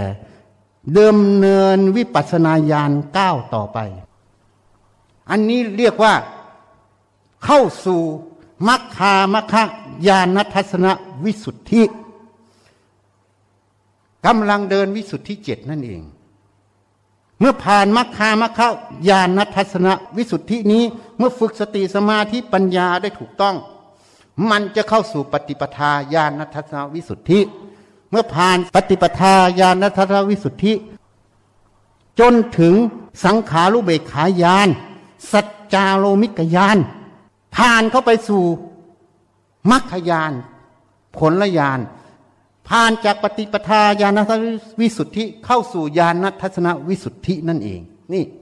มันเป็นขั้นตอนของเขา เพราะนั้นมันอยู่ที่ชาวปัญญา อยู่ที่สติสังเกต อารมณ์ กรรมฐานและสิ่งที่เกิดขึ้นในกรรมฐานขณะนั้น เมื่อมันน้อมเข้าไปยินดี เอาเราเข้าไปนั่นเอง พอใจอยู่ตรงนั้นอยากอยู่ตรงนั้น มันจึงเป็นภาวะพบเกิด เรียกว่าภาวะตัณหาไง นี่มันเกิดตรงนี้ขณะจิตในความละเอียดตรงนี้ ถ้าจิตคนไม่มีความละเอียดก็จะผ่านไม่ได้ ผ่านไม่ได้สงบไม่มีกิเลสเกิด สติแก่ก้าก็นึกว่าตัวเองหลุดพ้นบางทีก็เกิดเปี้ยงป้างนั้นเปี้ยงป้างนี้ก็มาเล่าสู่กันฟัง อาจารย์ก็สาธุลูกศิษย์ก็สาธุ เพื่อนสาธรรมิกก็สาธุพระรหันเกิด แม้แต่วันสองวันที่ผ่านมา ไปเห็นเขามาลง ความละเอียดของพระรหันต์ เราก็สงสัยมันละเอียดต่างกันยังไงอ๋อแค่วางแก้วน้ำผิดที่เท่านั้นไม่วางที่เดิม เรียกว่าละเอียด โอ้มันไม่ใช่ อันนั้นแค่ฝึกความสังเกต ฝึกการยกออกไปแล้วกลับมาไว้ที่เดิม ยังไม่ใช่ความละเอียด แล้วคนที่จะไปฝึกอย่างนั้นพยายามฝึกลูกศิษย์อย่างนั้นพยายามให้ลูกศิษย์เป็นไงมันมีอุปทานยึดมั่นไม่เห็น ยังไม่ละเอียด แล้วก็บอกพระที่ไปเรียนด้วยโอ้สองวันบวชปั๊บสำเร็จพระอรหันต์โอ้โห ข้าพระเจ้าบวชตั้งนานยังไม่สำเร็จเลยอะแต่ท่านบวชสองวันสำเร็จพระอรหันต์เห็นแล้วพระอรหันต์เกิดง่ายง่าย แต่พอพุทธเจ้าพยากรณ์โสดาเกิดยากยากกว่าจะได้โสดาแต่ละลูก ยากมาก ๆเลยอะแต่นี่พระอรหันต์เกิดเต็มบ้านเต็มเมืองไปอ่านแล้วเฟกนิวทั้งนั้นเลย เพราะเขาไม่รู้ว่าสภาวะเหล่านี้มันมีกับดักตลอด มันเป็นวิปัสสนูปกิเลสโดยไม่รู้ตัว ไอ้สองวันที่บรรลุนั่นนะมันวิปัสสนูมันเกิดฮึแมแม้แต่ไปพยากรณ์คนนั้นเป็นนั้นคนนี้เป็นนี้ให้มันกรอกทั้งนั้นเลยยานมันยานผิด ฉันจึงพูดให้ฟังแบบตลกตลกเรียกว่ายานตรงเตงไง มันไม่ตรงยานมันตรงเตงฮะเข้าใจไหมอะนี่ เพราะฉะนั้นวิปัสสนูปกิเลสมันเกิดตอนนี้ สติเหมือนกัน โอ้ ฉันเคยเกิดแล้ว สติมันกล้านะ ปีหนึ่งฉันไม่ง่วงนอนเลยอะ ถ้าไม่ถึงเวลานอนไม่มีง่วง ฉันยังคิดว่าฉันง่วงไม่เป็นเหรอตอนเป็นนักศึกษาแพทย์ทั้งปีเลยนะ ไม่ง่วงนอนเลย ไปฝึกมาได้ปีหนึ่งครบปีหนึ่งอะเขากลับมามหาลัยมันไม่ง่วงนอนเลยอะ ต้องถึงเวลานอนกลางคืนค่อยนอน ค่อยนอนกลางวันนี้ไม่มีง่วงเลยอะความง่วงไม่รู้จัก เหมือนไม่เคยรู้จัก ว่ามันไม่มี ยังถามง่วงไม่เป็นเลยเหรอแล้วไม่นั่งสมาธิไม่ทำอะไรด้วยนะ อยู่เฉยๆทั้งวันทั้งคืนเนี่ย เป็นปีนะมันไม่ง่วง นี่ เวลาป่วยทำไง บังคับมันนอน เพราะมันไม่ง่วง ยังถามตัวเองไงง่วงไม่เป็นหรือวะทำไมแต่ก่อนมันนอนเก่ง นั่นเท่านี้ทำไมตอนนี้มันไม่ง่วงเลย ไม่รู้จักตัวง่วงด้วยทำไงอะ่ะ มันอยู่ต้องเป็นปีนะ ไม่ได้นั่งสมาธิต่อเนื่องไม่ได้ทำอะไรด้วยนะ มันเป็นของมันเองเป็นปีเลย นี่พอครบปี บวกลบหน่อยนะ เพราะไม่ได้จด มันก็ค่อยๆง่วงเป็นเหมือนเดิม กลับมาสู่สภาวะปกติ นี่ เพราะนั้นใครคิดว่าตัวเองง่วงไม่เป็นนิวรณ์ละได้จะสว่ากูได้นาคาแล้วไม่จริงไม่จริงไม่จริง ยังอีกหลายขั้นตอน นี่ มันเกิดมาหมดแล้ว มันทำให้ดู ขนาดไม่นั่งสมาธิต่อนะ ก็ไปเรียนหนังสือ ไปธรรมดานี่แหละแต่มันไม่ง่วง เพราะฉะนั้น คนที่บอกว่าฌานมันข่มไว้ กดข่มไว้ ไม่ใช่ตอนไปทำสมาธินะ ถ้ามันได้ตรงนั้นจริง ๆ แล้วไม่ต้องทำสมาธิไม่ทำอะไร มันกฎของมันคือมันไม่เกิดกิเลสไม่เกิดเหมือนฉันเนี่ยไม่ง่วงนอนทั้งปีเลยอะ่ะไม่ได้ไปทำอะไร ไม่ได้เข้าสมาธิไม่ได้นั่ง ไม่ได้ทำอะไรเลย ก็ไปเรียนหนังสือเดินไปเดินมาอยู่อย่างนี้แหละคุยกัน เฮฮากัน ธรรมดาไม่มีอะไร แต่มันไม่ง่วง เพราะนั้นที่เขาบอกฌานมันกดเอาไว้เนี่ย ไม่ใช่ตอนไปนั่งนะ มันเป็นอัตโนมัติของมันเลยเป็นปีๆจนกว่ามันจะเสื่อม มันจะคลายออก เพราะมันคลายแล้วมันจะเป็นปกติ เพราะมันเป็นปกติเวลามันสัมผัส กิเลสที่มันยังอยู่มันจะฟูขึ้นทีนี้พอฟูขึ้นตอนนี้แหละวิปัสสนาญาณจะเจริญ สติสมาธิปัญญาตรงนี้ต้องจับมันขึ้นวิจัย นี่ เพราะนั้นพวกที่มุ่งเดินจงกรมนั่งสมาธิพุทโธทำอะไร เยอะแยะไปหมด ยิ่งมุ่งทำยิ่งทำยิ่งทำต่อเนื่องกิเลสมันไม่ขึ้นนึกว่าตัวเองหมด ก็เลยเปี้ยงป้างเปี้ยงป้างก็นึกว่าตัวเองสำเร็จพระอรหันต์ไงพอตายแล้วจึงรู้ว่าเกิดเป็นพรมไงเพราะกิเลสมันไม่ขึ้น มันเป็นหินทับหญ้าครูบาอาจารย์นั้นเรียกว่าหินทับหญ้าสมาธิฌานนั้นมันกดทับเอาไว้ เป็นหินทับหญ้าแต่วิปัสสนายังไม่เกิดนะ นี่ ฉันนี่ไม่ได้ทำอะไรเลยปีหนึ่งมันไม่ง่วงอะ โอ้จิตนั้นว่องไวมาก รู้หมดเลยอะ ไม่ง่วง แล้วไม่นั่งสมาธิด้วยนะ ถ้านั่งสมาธิอาจจะแปลกที่นี่มันไม่นั่งเลยอยู่ธรรมดา เลิกนั่งเลยตั้งแต่วันนั้นน่ะ อยู่เป็นปีนะมันค่อยจางไป พอจางแล้ว เวลากระทบกิเลสอะไรมันเกิด มันก็จะเกิดเหมือนปกติ คราวนี้แหละสติปัญญาจะจับมันขึ้นวิจัยพิจารณานะ นี่ เพราะนั้นพวกที่มุ่งทำสมาธิเดินจงกรมพุทโธอะไรต่างๆ มันจะต้องไปติดพวกนี้หมดเลย พวกนี้บอกว่าตัวเองไม่ได้เดินสมถะจริง ๆทำสมถะเต็มๆเลยอะ่ะมันยังไม่ได้เดินวิปัสสนาเลยนะ แล้วก็หลงตัวเองหลอกตัวเองหลอกเพื่อนหลอกฝูงหลอกสาธรรมิตรหลอกทุกคนไปหมด หลอกตัวเองสำเร็จพยากรณ์อะไรหลอกกันทั้งนั้นเลย เพราะมันยังเข้าไม่ถึงตัวแท้ๆของมันฉันจึงงงไง อะไรบารมีจะขนาดไหนบวชสองวันสำเร็จพระอรหันต์ดูแล้วการพูดการจาการเทศอะไร มันไม่ใช่จิตพระอรหันต์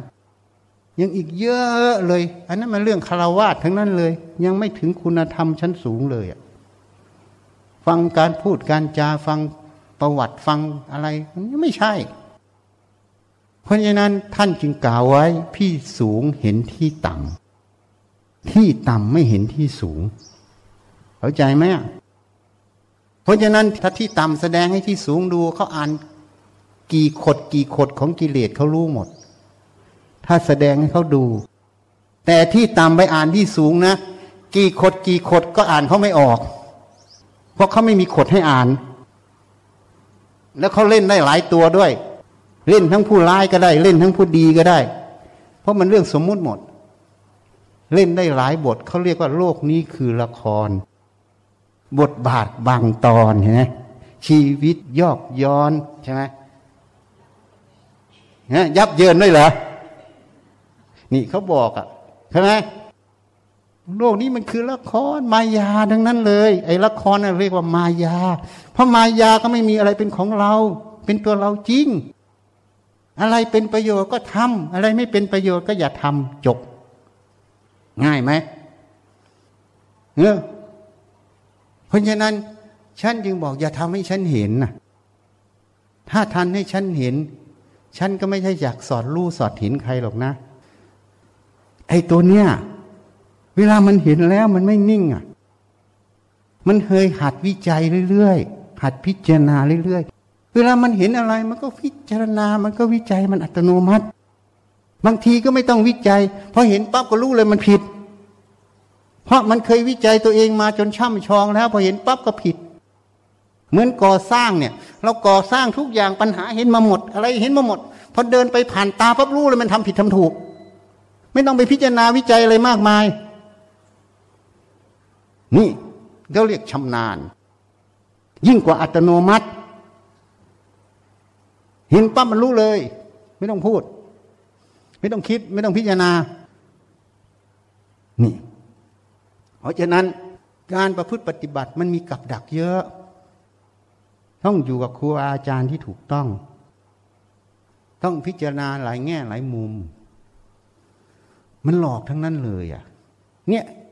แค่วิปัสสนูปกิเลสเนี่ย ยังผ่านกันไม่ได้เลยอะ ฉันฝึกไม่ถึงเดือนอะผ่านมันไปเลยอะ เพราะอะไร เพราะสติสมาธิมันตั้งมั่น ชาวปัญญามันสังเกต ไม่นั้นจะมาพูดให้ฟังได้หรือมันเกิดอะไรขึ้น ต้องสังเกตอะไร หมอนภัทรมาอยู่เป็นปีแล้วยังหลับอยู่เลย สติสมาธิไม่ตั้งมั่น เวลาฟังนี่ต้องตั้งสิ หูฟังตาดูท่านสิอย่าปล่อยให้จิตมันคาดเคลื่อน หรือเคลื่อนคาด เข้าใจไหมสติสมาธิมันต้องจดจ่อต่อเนื่องในการฟังทุกขณะทุกคำทุกประโยค จะไม่มันเคลื่อน เมื่อสติสมาธิมันจ่อลงฟังทุกคำทุกประโยคไม่มันเคลื่อนเนี่ย ไม่ใช่บังคับนะ ความใส่ใจความตั้งใจอยากฟังอยากรู้เนี่ย มันจดจ่อมันอัตโนมัติเพราะมันจดจ่อมันต่อเนื่องอัตโนมัติ มันจะไม่สนใจเรื่องอื่นเลย เพราะนั้น มันกำลังฝึกสติสมาธิให้รวมตัว เพราะมันรวมตัวชัดมันมีกำลัง เป็นอินทรีย์เป็นพละ เมื่อมันเป็นพละเป็นอินทรีย์ นิวรณ์จะเข้ามาไม่ได้ มันจะทิ้งนิวรณ์ทันที แต่มันไม่ใช่ทิ้ง เพราะมันไม่ใส่ใจนิวรณ์นิวรณ์ก็เลย เหมือนคนมาชวนเราคุย เราไม่คุยด้วยมันเบื่อกับเราคุยกับเราก็คุยคนเดียว มันก็เลยหนีไปซะ เข้าใจยัง นี่ทัศนะให้ฟัง เพราะนั้นสติสมาธิฝึกได้แม้แต่การฟัง คนคิดว่าฟังทำแล้วไม่หลุดพ้นมันผิด ฟังทำแล้วไม่ได้ปฏิบัติธรรมมันผิด เพราะถ้าสติจดจ่อทุกคำทุกคำพูด สมาธิมันตั้งมั่นนั่นแหละฝึกสติสมาธิ ดีกว่าเดินจงกรมนั่งสมาธิอีกเห็นยัง ปัญญามันไข้ควรคำพูดแต่ละคำเหตุผลกลใดอยู่ตรงไหน ติดตามต่อเนื่องต่อเนื่องเป็นสาย ขณะนั้นมันก็ละนิวรณ์ในตัวเลย ความฟุ้งซ่านลำคาญก็ไม่มี มีแต่ความใส่ใจพี่นะยิ่งเห็นยิ่งชัด จิตก็ยิ่งมีปิติมีความสุข มีความพอใจ ในการฟัง ยิ่งเห็นชัดเท่าไหร่จิตยิ่งโล่ง ยิ่งโปร่งยิ่งสบาย ก็ฟังต่อเนื่องต่อเนื่องนี่มันก็จะขัดเกลาจิตที่เห็นผิดออกไปสู่ความเห็นสูกเรื่อยเรื่อยเรื่อยไป เนี่ย เพราะนั้นต้องหัดฟังให้เป็น ฝึกทั้งสติ ฝึกทั้งธรรมาธิฝึกทั้งปัญญาในการฟัง ได้ทุกขณะ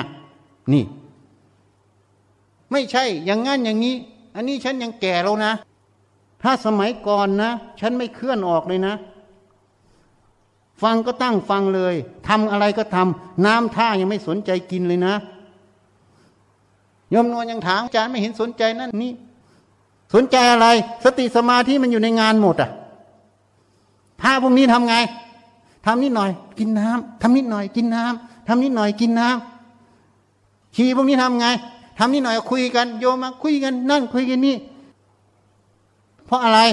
สติสมาธิมันไม่ตั้งมั่น มันไม่ต่อเนื่องในงานตรงนั้น มันก็ไปสู่สัญญาอารมณ์ คิดอะไรเห็นอะไรก็พูดก็คุยไปฮะงานการมันก็ไม่ต่อเนื่องนี่เห็นไหม แต่ยุคนี้ฉันไม่ได้บอกไม่ให้กินน้ำนะโลกมันร้อนกินเยอะๆหน่อย แต่ก่อนโลกมันไม่ร้อนขนาดนี้อยู่ทำยี่ปีฉันไม่ได้สนใจกินน้ำนะงานไม่เสร็จยังไม่ได้กินนะเสร็จเมื่อไหร่ค่อยกิน นี่สติสมาธิมันตั้งมั่นอยู่ในงานตรงนั้นต่อเนื่องเป็นสาย จึงพูดให้ฟังอย่างเมื่อเช้าเนี่ย เทียบการทำอาหาร การจะทำอาหารเลิศรสจานหนึ่งออกมาเนี่ย มันต้องประกอบด้วยอะไรหนึ่ง วัสดุในการทำอาหารต้องครบถ้วน ทั้งผักทั้งเนื้อทั้งอะไร กุ้งปลาอะไรทุกอย่างครบถ้วน แล้วต้องเป็นของที่ดีเลิศของสดถูกไหมถ้าอยากได้อย่างกุ้งหวานก็ต้องเป็นกุ้งสดมาใช่ไหม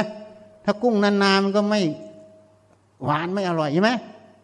เพราะนั้นวัสดุทุกอย่างต้องดีเลิศต้องครบถ้วน ถูกไหม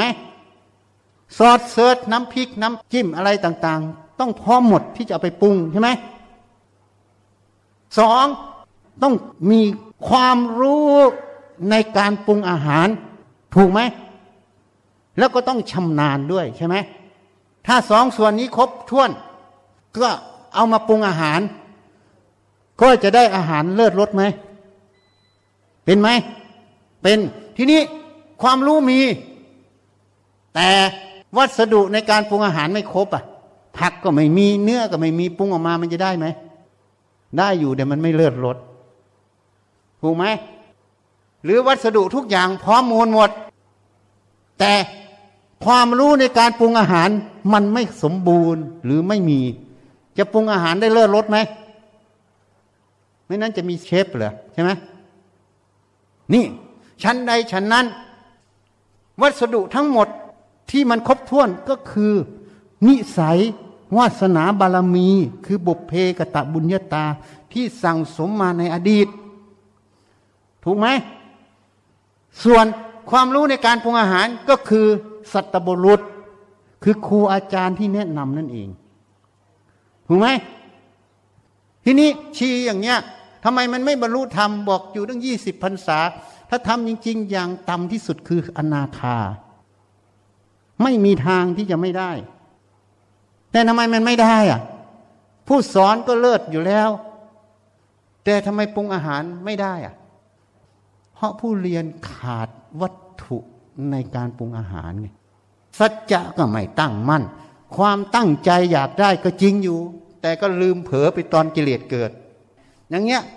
ความใส่ใจความต่อเนื่อง วิธีการฟังก็ไม่ดี เนี่ย ฉันไม่มีใครสอนเลย เวลาฟังใครสอนฉันน่ะ ที่พูดให้ฟังนี่ใครสอนฉัน ไม่มีฉันคิดเองหมด แม้แต่สวดมนต์ฉันยังรู้เลยสมัยเป็นนักศึกษาแพทย์ สวดเพื่ออะไรหนึ่งสวดเพื่อประเพณีสองสวดเพื่อเจริญสติสามสวดเพื่อเกิดสมาธิสี่สวดให้เกิดปัญญาก็ได้ เพราะนั้นการสวดมนต์น่ะมันมีประโยชน์อยู่สี่อย่าง แต่ส่วนใหญ่สวดเป็นประเพณีนกแก้วนกขุนทองไง พรวดเพื่อสติสมาธิปัญญาในน้อย ฉันรู้ตั้งแต่เป็นนักศึกษาแพทย์ทำไมฉันรู้อะคุณหมอ ไม่มีใครสอนฉันทำไมฉันรู้อ่าเพราะฉะนั้นเวลาสวดมนต์อะ ฉันก็สังเกตมันฉันก็พิจารณา สวดเป็นประเพณีก็ได้ สวดเจริญสติก็ได้เอาสติทุกคำพูดตามไป สวดเอาสมาธิก็ได้มันตั้งมั่นอยู่ตรงนั้นอะไม่วอกแวกก็เป็นสมาธิ สวดเอาปัญญาพิจารณาเนื้อความพิจารณาเนื้อธรรมที่สวดอยู่ จนเข้าใจจนเห็นแจ้งมันก็เกิดปัญญาได้ มันสวดได้สี่แบบ ไม่มีคนสอนฉันฉันทำไมรู้อะไม่มีใครสอนฉันนะฉันพิจารณาออกเองหมด แล้วไม่ได้พิจารณานานๆนะตั้งแต่ฝึกเดือนแรก ไปเจริญกรรมฐานเดือนแรกมันอ่านออกแล้วอะเฮ้ ปิติเหมือนกัน มันเกิดทีแรกก็อ่านออกเลยอะ ไม่เกิดครั้งสองนะ นี่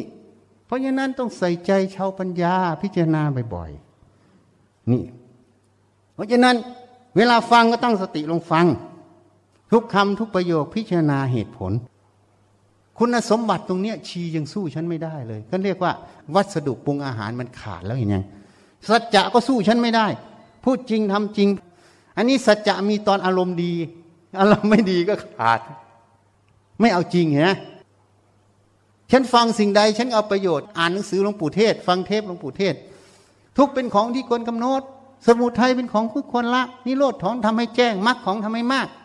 เวลาทุกข์เราก็สติกำหนดดูมัน แล้วก็หาเหตุมัน อะไรเป็นเหตุให้ทุกข์มันเกิด พิจารณามันอยู่เรื่อย ๆ ได้ยินอะไรก็เอามาทำเห็นไหม ไม่ต้องมาเคี่ยวเข็นเหมือนชีที่นี่เคี่ยวแล้วเคี่ยวอีกเข็นแล้วเข็นอีกเข็นจนคนเข็นจะตายก่อนไง ยังไม่เดินเลยเห็นยัง นี่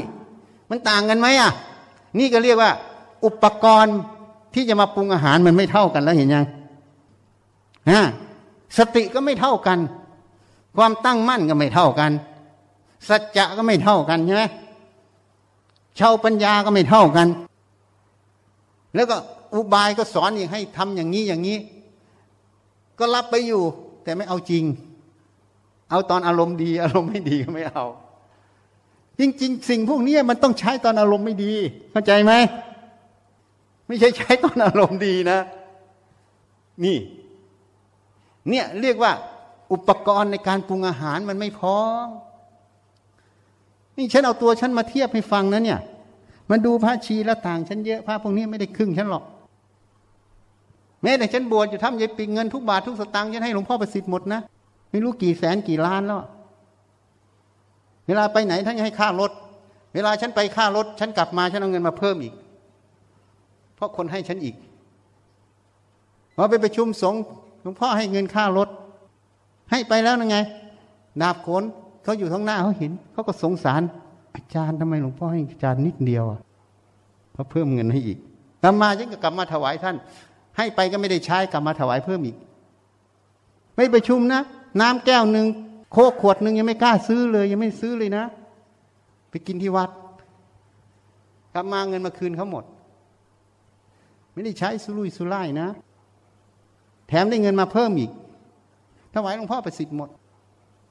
เงินมันเป็นของส่วนกลางไม่ใช่ของเรา เอาทำประโยชน์ให้เขาหมด นี่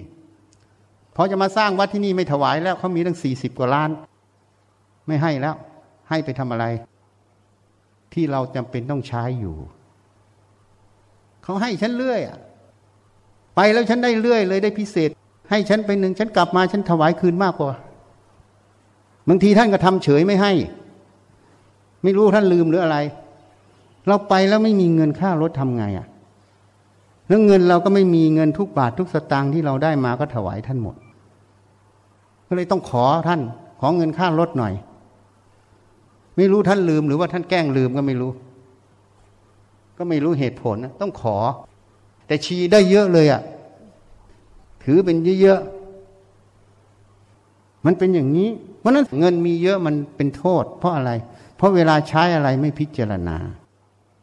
พอใช้ไม่พิจารณามันทำให้เกิดโทษได้ เพราะมันไม่รอบคอบ และมันจะไม่สันโดษ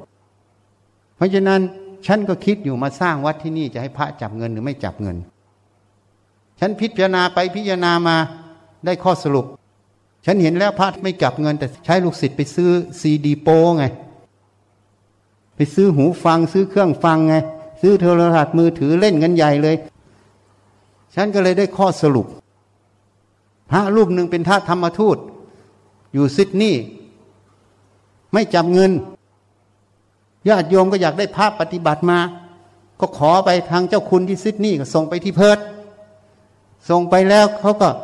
โอ้ รักษาวินัยดีในบ้าน ก็ไม่พักร่วมกับโยมเขาผู้ชายผู้หญิง ไปตั้งเต็นท์อยู่นอกบ้าน เวลา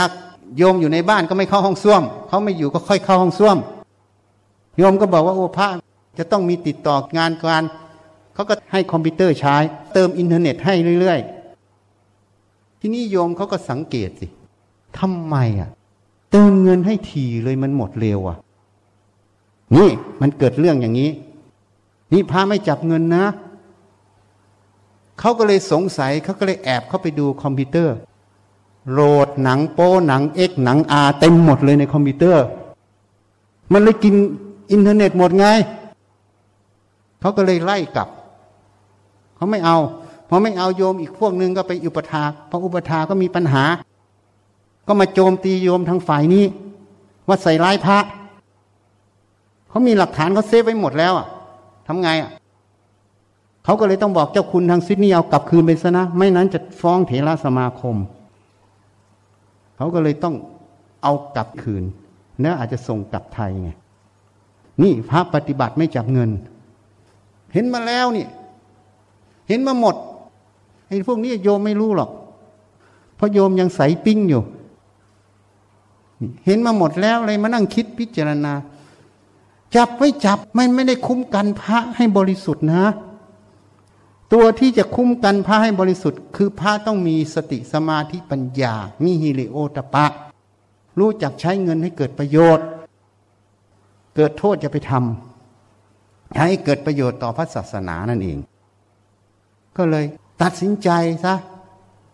ทำเหมือนเดิมใครถวายก็จับใครไม่ถวายก็ไม่จับ เพราะไม่ใช่ของเรา ถวายก็ไม่ใช่ของเราก็จับ เอาไปทำประโยชน์ให้เขา แค่นั้นจบ ตัวไหนที่มันป้องกัน ตัวสุจริตต่างหากไม่ใช่ตัวจับไม่จับ เพราะเห็นมาแล้วนี่ครูบาอาจารย์บางองค์ก็ไม่จับให้โยมมาซองใส่แล้ แล้วก็ให้มัคคทายกจับจับไปเสร็จแล้วพอญาติโยมหนีหมด ก็มาใส่กระเป๋าให้ครูบาอาจารย์พอไปตลาดก็นู่นน่ะ ก็หยิบกระเป๋า จ่ายค่ารถค่าอะไรเราก็ไม่ว่าหรอก เพราะไปประชุมสงฆ์ไม่มีค่ารถโยมมันไม่ให้ฟรีทุกคนนี่ แต่มันไม่ตรงหน้ายางหลังยางไง เห็นแล้วเห็นมาหมดพอเห็นหมดแล้ว ตัดสินใจเด็ดขาด เงินก็กระดาษ สมมุติว่าแบงค์ธนบัตรชำระหนี้ได้ตามกฎหมาย ไม่มีอะไรสมมุติทั้งนั้น รู้จักใช้เกิดประโยชน์ อย่าให้เกิดโทษก็พอฉะนั้นวิธีที่จะป้องกันเงินคืออสรพิษตรงไหนต้องต้องสอนพระชีให้รู้จักเหตุกับผล ให้มีสติปัญญาใช้เงิน แต่ไม่รู้พวกนี้มันใช้เป็นไหมเฮ้ใช้ไม่เป็นก็ฆ่าตัวเองนะพุทธเจ้าเรียกว่าอสรพิษ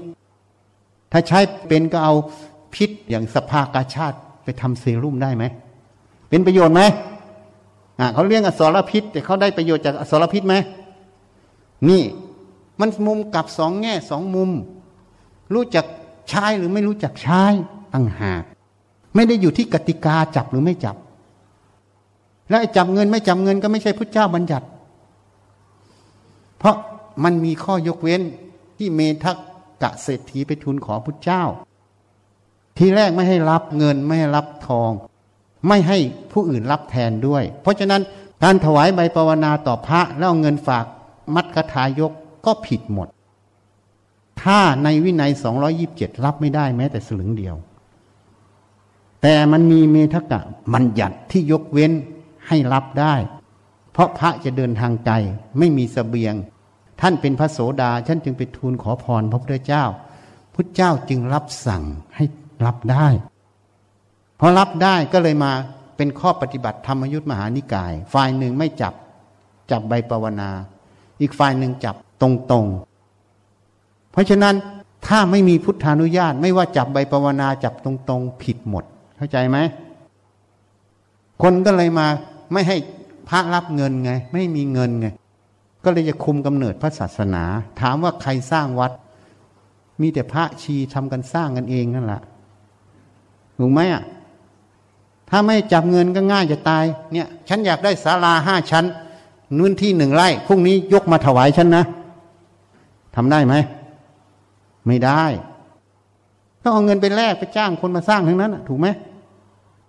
นี่คือความจริง เราอย่าฝืนความจริง แต่เจตนาเราตรงหรือไม่ตรงต่างหาก เราทุจริต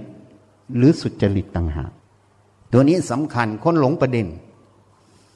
เข้าใจยังอะ ฉันคิดหมดละพิจารณาหมด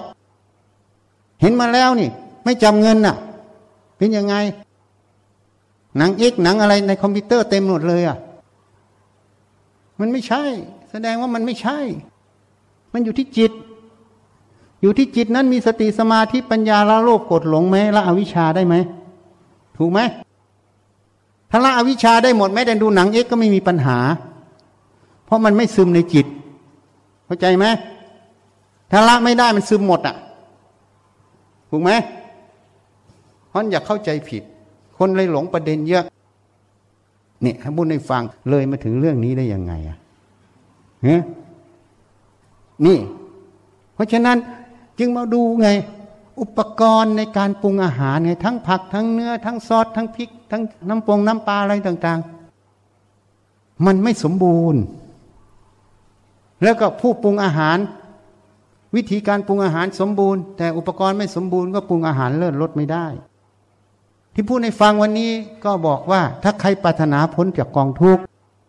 ต้องตั้งสัจจะให้มั่นคง แล้วก็สังเกตตัวเอง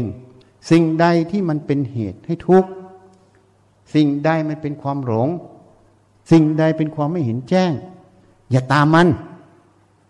พิจารณาเรื่อยๆ การพิจารณาเรื่อยๆ ระวังจิต แก้ไขจิต อยู่เรื่อยๆ มันก็จะทำให้จิตนั้นเป็นกุศลได้ต่อเนื่อง มันจะเห็นเหตุคือสมุทยสัตว์ เมื่อมันเห็นแล้ว จิตนั้นเป็นกุศลต่อเนื่อง มันก็จะค่อยๆละโลภโกรธหลงออกไปจากจิต มันจะจางคายออกไป จนถึงมรรคยานผลยานนี่เหตุนั้นการตั้งตนไว้ชอบ การมีอุบาย สอนตัวเองเรื่อยๆ มันจึงเป็นประโยชน์ เป็นทางดำเนินให้ถึงมรรคผลนิพพาน พระอรหันต์สมัยก่อนเป็นชาวนา บวชไปแล้วก็เอาไถไปไว้ข้าง วัด เวลาฟุ้งซ่านก็ไปหาไถ ก็ถามตัวเอง มึงจะเอาหน้าสู้ดินหลังสู้ฟ้าทำนาไม่จบสิ้นจนวันตายหรือ ก็ได้สติกลับมา ฟุ้งซ่านก็หาย เวลาฟุ้งซ่านทีใดก็ไปหาไถข้างวัดตลอด แล้วก็ถามตัวเองเมื่อถามตัวเองบ่อยเข้าบ่อยเข้า สติสมาธิปัญญามันก็เท่าทัน เมื่อเท่าทันแล้ว จนกิเลสทั้งหมด จนอวิชามันดับไปจากจิต ท่านก็ไม่ไปหาไถเพราะไม่จำเป็นต้องใช้แล้วอะ ทีนี้พวกพระสงฆ์ทั้งหลายแอบดูพฤติกรรม ก็ถามว่า เธอไปทำอะไรไปหาไถ บางพวกคิดว่าพระรูปนี้ยังทิ้งอุปกรณ์ในการทำมาหากินไม่ได้ ยังติดนิสัยคารวาสอยู่ บางพวกก็คิดว่า เธอไม่ไปหาไทยหรือไม่ไปแล้ว ผมไม่จำเป็นต้องใช้มันแล้วอาสวะกิเลสไม่มีแล้ว ก็ไปทูลพระพุทธเจ้า พวกหนึ่งก็บอกว่าพระรูปนี้ยังติดอุปกรณ์หากินยังทิ้งไม่ได้ อีกพวกหนึ่งก็บอกว่าพระรูปนี้อวดอุตริมนุษย์ธรรมไม่มีในตนบอกว่าอาสวะกิเลสไม่มีแล้วเนี่ยมันคือพระอรหันต์แล้วนะ พระพุทธเจ้าท่านก็รู้วาลจิตของพระรูปนี้ ท่านก็เรียกประชุมสงฆ์ ท่านจะเอาพระรูปนี้สอนพระพิสุทั้งหลาย เป็นตัวอย่างนั่นเอง ท่านก็จึงถามว่า เธอทำเช่นนั้นจริงหรือไม่ จริงพระเจ้าค่านี่พระเจ้าท่านจะถามก่อน ท่านไม่ตัดสินใคร เธอทำด้วยเหตุผลใดหรือเห็นประโยชน์ใด นี่ท่านก็ถามต่ออีกข้าพระพุทธเจ้า เป็นผู้มีกิเลสหนา หยาบมากพระเจ้าค่ะ การศึกษาเล่าเรียนก็น้อย เป็นแค่ชาวนา สิ่งใดก็สู้เขาไม่ได้ ต้อยต่ำข้าพุทธเจ้าก็ไม่มีเห็นใดที่จะเป็นที่ที่จะพัฒนาตัวเองได้ข้าพระพุทธเจ้าจึงเอาไถมาไว้ข้างวัด เพื่อเตือนสติตนเอง เวลาฟุ้งข้าพระพุทธเจ้าก็ไปหามัน แล้วก็ถาม เองจะเอาหลังสู้ฟ้าหน้าสู้ดินทำนาไม่จบสิ้นจนวันตาย แล้วได้อะไร หรือนี่ท้ามันตลอดจนถึงความตาย พระพุทธเจ้าถามมันจนได้สติจนรู้เท่าทันจิต รู้เท่าทันจิต จนอาสวะกิเลสไม่มี พุทธเจ้าจึงบอก ดีละดีละชอบแล้วชอบแล้วพิสุอัตนาโจทัญญตานัง ต้นเตือนตนนั่นเอง เนี่ยพระพุทธพจน์บทนี้ ออกจากเหตุตรงนี้ อัตนาโจทยตนัง ต้นเตือนตนนั่นเอง พระรูปนี้ท่านรู้ถึงฐานะตัวเอง ท่านรู้ถึงสติปัญญาและกิเลสตนเอง ท่านจึงเตือนตัวเองเรื่อยๆ จนสติสมาธิปัญญาท่านเท่าทันกิเลสอวิชชาท่านจึงหลุดพ้นไป นี่ เมื่อท่านตอบตรงนี้กระทบพระจิตของพระพุทธเจ้า ท่านจึงถึงกับอุทานว่า อัตนาโจทยัตตนังตนเตือนตนชอบแล้วชอบแล้วดีแล้วดีแล้วพิสุพิสุทั้งหลาย เธอจงเอาชาวนาผู้นี้เป็นตัวอย่างเถิดนี่นี่ เพราะฉะนั้นเราก็ต้องรู้ว่าเราปรารถนาอะไร เรายังบกพร่องไม่เต็มตรงไหน เราก็ต้องเตือนตัวเอง เติมให้มันเต็ม นี่ เกิดอะไรขึ้นก็ต้องพิจารณาเรื่อยๆ ดูมันเรื่อยๆ อย่าให้โอกาสมันก่อตัวเป็นพายุใหญ่ นี่ มันแค่ลมฝนมาก็รีบจัดการซะพิจารณามันลงไปเนี่ย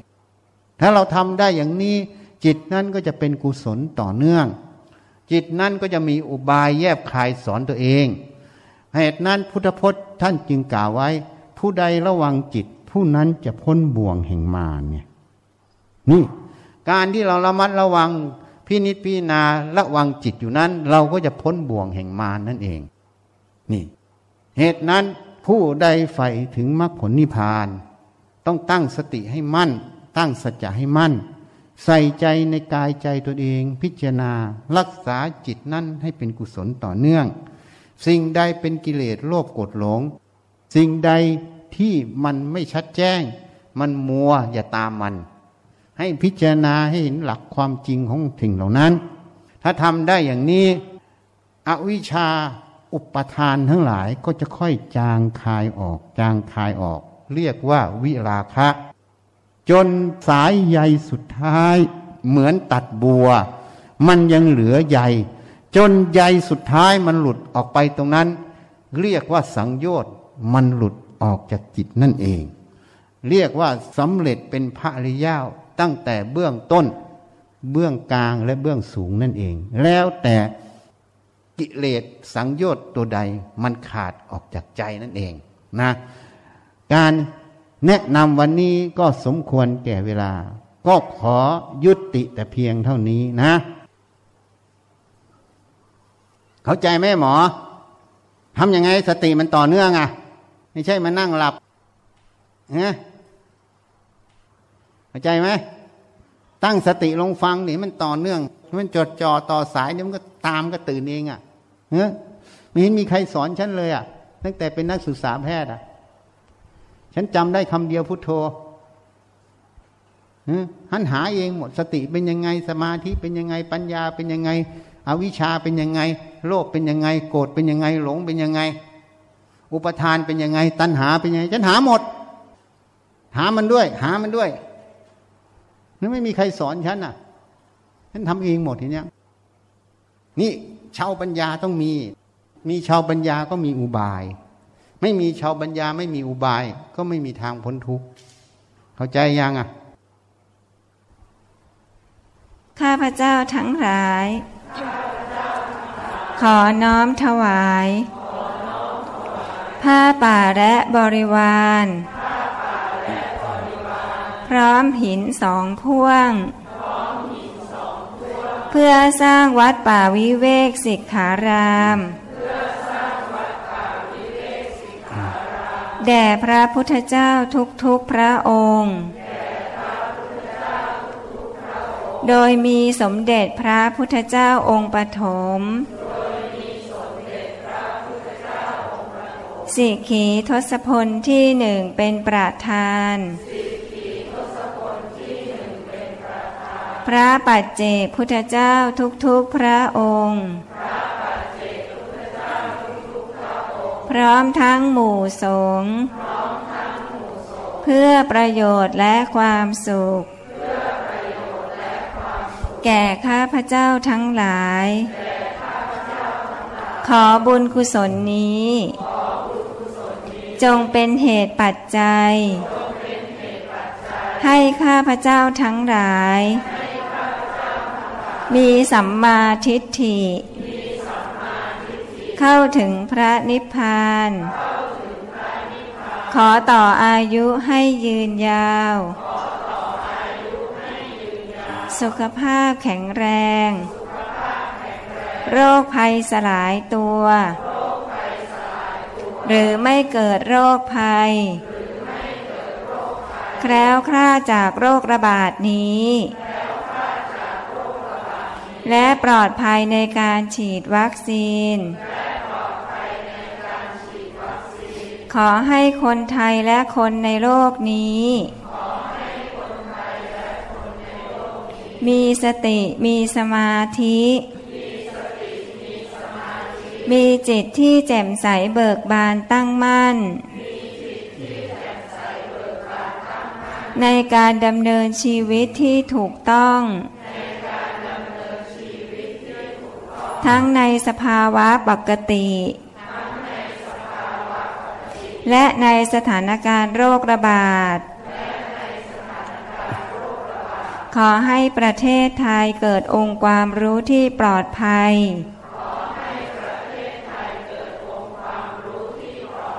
ในการคิดค้นวัคซีนได้สำเร็จโดยเร็ว ขอให้ภัยพิบัติทั้งหลายสลายตัว ขอให้เศรษฐกิจของผู้ทำบุญคล่องตัว และเศรษฐกิจของประเทศฟื้นตัวโดยเร็ว ขอให้มีสติปัญญา หน้าที่การงานราบรื่น ปัญหาและอุปสรรคทั้งหลายสลายตัว ขออำนาจบุญกุศล ที่ได้ทำในครั้งนี้ ขอให้กฎของอกุศลกรรมเก่าทั้งหมด สลายตัวไป ขออุทิศบุญกุศล ที่ได้ทำในครั้งนี้ แก่แพทย์พยาบาล บุคลากรทางสาธารณสุข ทุกสาขาอาชีพทุกคน ประชาชนทั้งหลายในโลกใบนี้ และแก่บิดามารดา บุตรธิดา พี่น้อง ครูอาจารย์ ญาติมิตรของข้าพเจ้าทั้งหลาย ทุกภพทุกชาติ จนถึงปัจจุบันชาติ เจ้ากรรมนายเวรทั้งหลาย เท้าสักกะเทวราชพยายมราช ท้าววสวัตตีเทวราช ท้ามหาราชทั้งสี่และบริวาร พระศรีสุริโยไทยเหล่าพรมเทวดาทั้งหลายทุกชั้น นายบัญชีและบริวาร เจ้าที่เจ้าทางดาวพญานาคทั้งหลาย โอปาจิกะทั้งหลาย สัมภเวสี เปรต จิตวิญญาณที่มีรูปและไม่มีรูป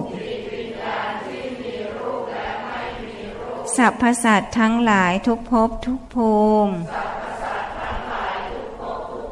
ขอให้มีส่วนได้รับ และอนุโมทนาในผลบุญครั้งนี้ท่านใดมีทุกข์ ขอให้พ้นจากทุกข์ ท่านใดมีสุข ขอให้สุขยิ่งยิ่งขึ้นไป มีสัมมาทิฏฐิ เข้าถึงพระนิพพาน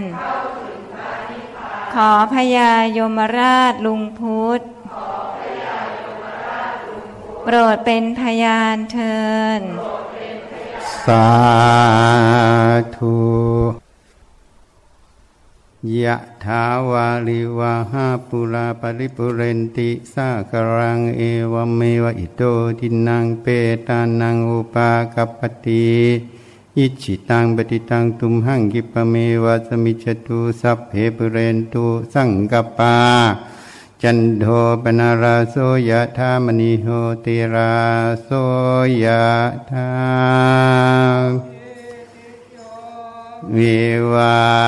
จันตุสัพพะโรโควินาสตุมาเตภวัตวันตารายโยสุขิธิกายุโก ภาวะอภิวาสิริสานิจังวัฏฐาปจายโนจัตตารโอธรรมาวัฏนันติอายุวันโนสุขัง สัพพพุทธานุภาเว นาสัพพะธรรมานุภาเวนัสาภาสังฆานุภาเวนัพุทธรัตนาธรรมรัตนาฆารัตนาตินนารัตนานังอนุภาเว นาจิตุลาสิติสหัสสาธามาขันธาโนภาเวนาปิตากัตตายานุภาเวนาชินนาสาวกานุภาเวนาสัพเพเตโรคา สัพเพเตหายาสัพเพเต อันตารายาสัพเพเตอุปัฏฐวาสัพเพเตทวนนิมิตตาสัพเพเตอาวามังคลา วินาสันตุอายุวัตถากวธนวัตถากวสิริวัตถากวยาสวัตถากวภาลาวัตถากววันนาวัตถากวสุขาวัตถากวโหตุสัพ พาธาทุกขโรภาพยาเวราโสกาสัตตุจุปัตทาวาอาเนกาอันตารายาปิเวนาสันตุจเตชะสาชายาสิทธ ทานังราพังสดทิพาพายังสุขังภารังสิริอายุจาวันโนจาพอคังวัดทิจายาสวาสตตวาสาจาอายุ ชาชีวาสิทธิภาวันตุเตภาวตุสัพพามาหาลังรักขันตุสัพพหาเทวตาสัพพาพุทธาโนภาเวนัสัพพาปัจเจกพุทธา โนภาเวนัสัพาธรรมาโนภาเวนัสัพาสังฆาโนภาเวนัสัทธาโสทิวันตุเต นะถ้าได้สี่ข้อนะสมาธิโรคภัยการงานเศรษฐกิจขอเอาหน้าสี่ข้อ